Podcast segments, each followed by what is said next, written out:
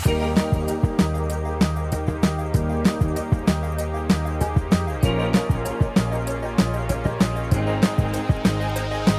it's Mike Stiles, and this is This Week in the Metaverse, your weekly newscast that keeps you up to date on everything that isn't real and yet is. It's September 19th. Let's see what happened with Metaverse stuff this week.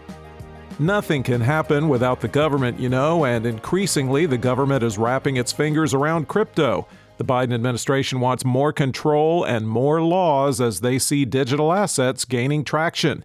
The White House has indicated crypto is volatile, and unless government steps in, horrible things can happen, like what happens every time government steps in. But now there's an official framework for crypto regulation in the U.S. It describes how the financial services sector could change to make borderless transactions more straightforward and how to fight fraud. Existing authorities who have authority over you, like the Securities and Exchange Commission and the Commodity Futures Trading Commission, would lead the bureaucracy and make the red tape. No mandates yet, but they're coming. The framework also mentions the benefits of maybe having a government issued central bank digital currency, basically a digital version of the dollar. The Fed's being encouraged to research that if they want a break from working on that inflation thing. Now we have a better idea of what Starbucks is going to do in the metaverse. It officially introduced Starbucks Odyssey, which will launch later this year. It'll combine its successful Starbucks Rewards loyalty program, successful because people are literally addicted to their product, with an NFT platform.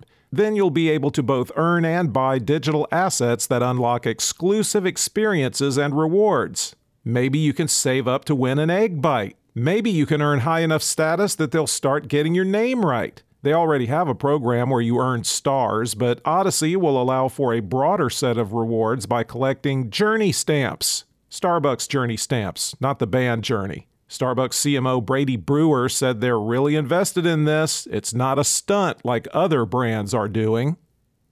If you've ever said going into the metaverse is kind of like being on an acid trip, you'll be happy to learn scientists agree with you.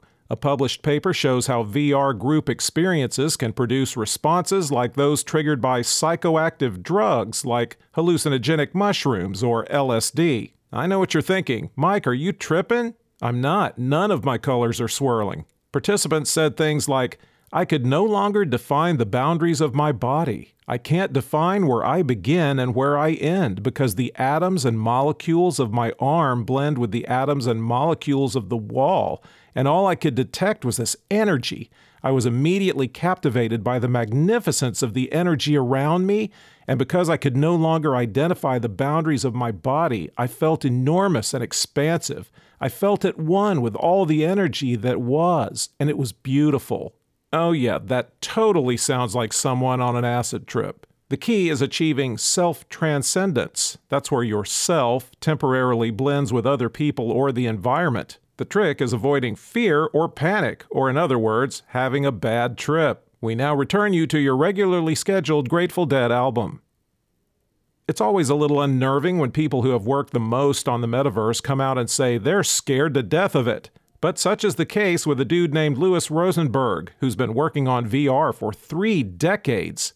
It's not metaverse acid trips he's worried about, it's ad based business models. Specifically, large corporations could soon have more influence and control over society than you ever imagined. It'll make social media look like peanuts, especially the Planters Facebook page. He says metaverse platforms will be able to track where you go, what you do, where you look, how long you gaze at it, how you walk, your posture, your expressions, your vocal inflections, and your vital signs. All that info, of course, can be used to manipulate you. In fact, he says the metaverse will be the most dangerous tool of persuasion humanity has ever created, worse than a Kardashian. Louis says it's never too early to talk about regulating and limiting what the mega companies can do with people in the metaverse. Another metaverse guy is Neal Stephenson. He's said by many to have invented the metaverse. Sure, other science fiction writers had similar ideas, but Stephenson's 1992 novel Snow Crash completely fleshed out the idea of going to a place where the digital displaces the physical. And he was the first one to call it the metaverse, so there's that. Should have rushed right to the trademark office. Well, you can imagine how his head is spinning as he sees the fiction he wrote about coming true with incredible speed. It was, after all, a dystopian story, But hey, when in virtual Rome, start a metaverse company. And Stephen Levy at Wired reports that's what Stephenson's done. He's a partner in Lamina1, which wants to create a scaffolding creators can build an open metaverse on. He thinks there should be one metaverse, but a really flexible one. And he thinks it should be open, not in the hands of a few giants, which brings a sort of moral and philosophical angle to their startup. If you're a big fan of the music group Kingship, Andrew Hayward at Decrypt says don't expect to be able to stalk or hug the artists, because they aren't real. But it's hoped you'll give them money as if they were. Kingship is Universal Music Group's virtual metaverse band, and its members are based on Bored Ape Yacht Club NFT artwork. Think of it virtual musicians can tour constantly and never get arrested or trash hotel rooms like real problematic musicians. Some legitimate producers have been lined up for the group, including Grammy winning people who created hits for Beyonce, Jay Z, Rihanna, Ariana Grande, Justin Timberlake, and Bruno Mars. Their names are Chauncey Hit Boy Hollis and James Fauntleroy, and they are real, not virtual. It's assumed nobody will care if the artists are real as long as they like the music. Somebody owes Milli Vanilli a huge apology. That's what we've got for you this week. Download this show compulsively, tell your friends, and we'll be back next week.